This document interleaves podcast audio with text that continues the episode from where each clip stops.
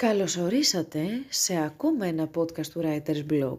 Είμαι η Στρόλη Βασιλική και στο σημερινό επεισόδιο θα ξεφύγουμε λιγάκι από τα καθιερωμένα του συγκεκριμένου podcast, δηλαδή τα sneak peek σε στιγμές συγγραφέων, ποιητών και ποιητριών και θα ασχοληθούμε λιγάκι με ένα κείμενο. Βασικά θα ασχοληθούμε με ένα βιβλίο όπου έχει κείμενα από όλο τον κόσμο, διαμαντάκια από μεγάλους συγγραφείς, μικρά, πολύ μικρά κειμενάκια, μικρές ιστορίες που δεν είναι ιδιαίτερα γνωστές, αλλά είναι εξωφρενικά μεγαλειώδεις. Και θα προχωρήσουμε στη μίμηση. Τι κάνει λοιπόν ένας ε, άνθρωπος που του αρέσει η γραφή, είναι στα πρώτα στάδια, στα πρώτα βήματα, κολλάει, δεν κατεβάζει ιδέες, πέφτει σε ένα κενό, έχει δοκιμάσει τα πάντα. Ασχολείται λιγάκι και με τη μίμηση. Για κάποιους η μίμηση είναι κάτι σαν να πρέπει να ξορκίσεις. Αλλά εγώ λέω όταν, πως όταν πρέπει να ξεκινήσεις από κάτι, ακόμη και η μίμηση δεν είναι ποτέ κακή. Κάπου εδώ ο Μέλβιλ σίγουρα θα διαφωνούσε μαζί μου, ο γνωστός του Moby Dick, αλλά εγώ λέω ότι χίλιες φορές ένα μιμητικό χαρτί που μπορεί να διορθωθεί παρά ένα άδειο χαρτί. Στο σημείο αυτό λοιπόν θα διαβάσουμε ένα μικρό κειμενάκι από το βιβλίο Μεγάλες Ιστορίες από το βιβλίο Μεγάλης Συγγραφής γράφουν τις πιο μικρές ιστορίες του κόσμου. Και η σημερινή σας άσκηση που θα την πω εξ αρχής είναι ότι αφού αφουγκραστείτε αυτό το κείμενο και αφού το απολαύσετε, ελπίζω δηλαδή να το απολαύσετε, να προχωρήσετε σε μία μίμηση του κειμένου, να προχωρήσετε να δημιουργήσετε κάτι δικό σας πατώντας το συγκεκριμένο στυλ. Ίσως είναι μια καλή αρχή σε περίπτωση που βρίσκεστε σε ένα κενό. Για ακόμη μια φορά. Χάινριχ Μπέλ λοιπόν και το κείμενο που θα διαβάσουμε σήμερα ονομάζεται «Ο γελαστής». Όταν με ρωτάνε για το επάγγελμά μου, με πιάνει ευελπισία. Κοκκινίζω, τραυλίζω, εγώ τώρα που είμαι γνωστός ως πολύ σίγουρος άνθρωπος.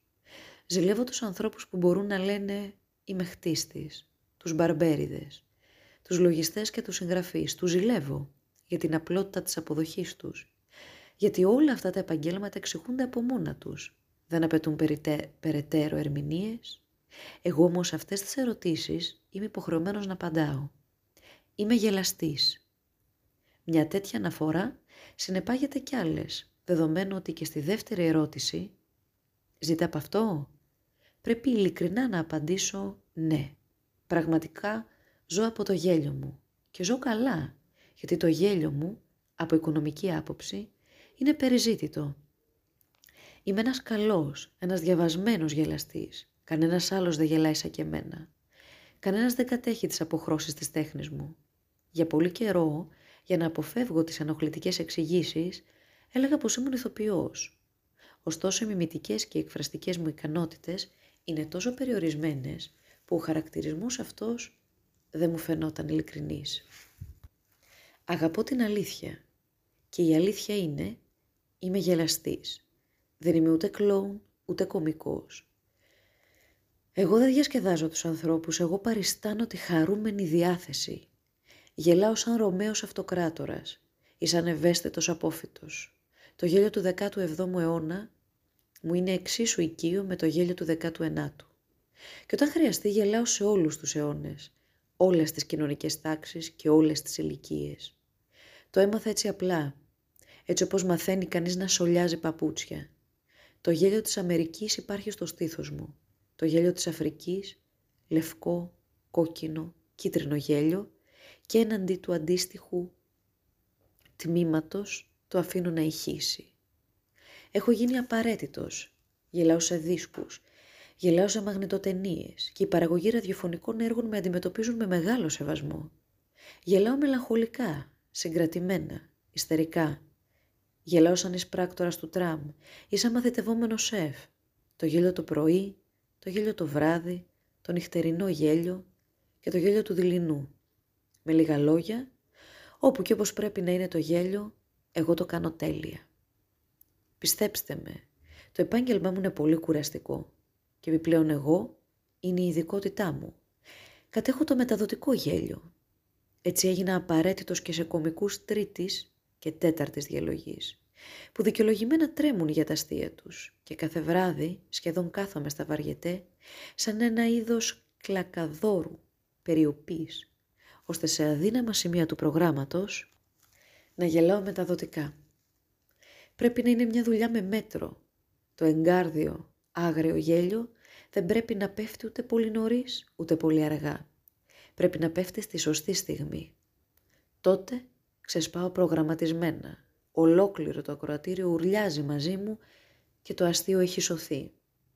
Εγώ όμως μετά σέρνομαι εξαντλημένο στην καρνταρόμπα. Φοράω το παλτό μου, πανευτυχής που επιτέλους χωλάω. Στο σπίτι με περιμένουν συνήθως κάποια τηλεγραφήματα. Χρειαζόμαστε κατεπηγόντως το γέλιο σας. Γύρισμα την Τρίτη. Κι εγώ λίγες ώρες αργότερα κάθομαι σαν ένα υπερθερμασμένο τρένο και κλαίω τη μοίρα μου. Θα αντιλαμβάνεστε βέβαια ότι στο σχόλασμα ή στις διακοπές δεν έχω καμία όρεξη για γέλια. Ο αρμεχτής είναι χαρούμενος όταν μπορεί να ξεχάσει την αγελάδα. Ο χτίστης όταν μπορεί να ξεχάσει το κονίαμα.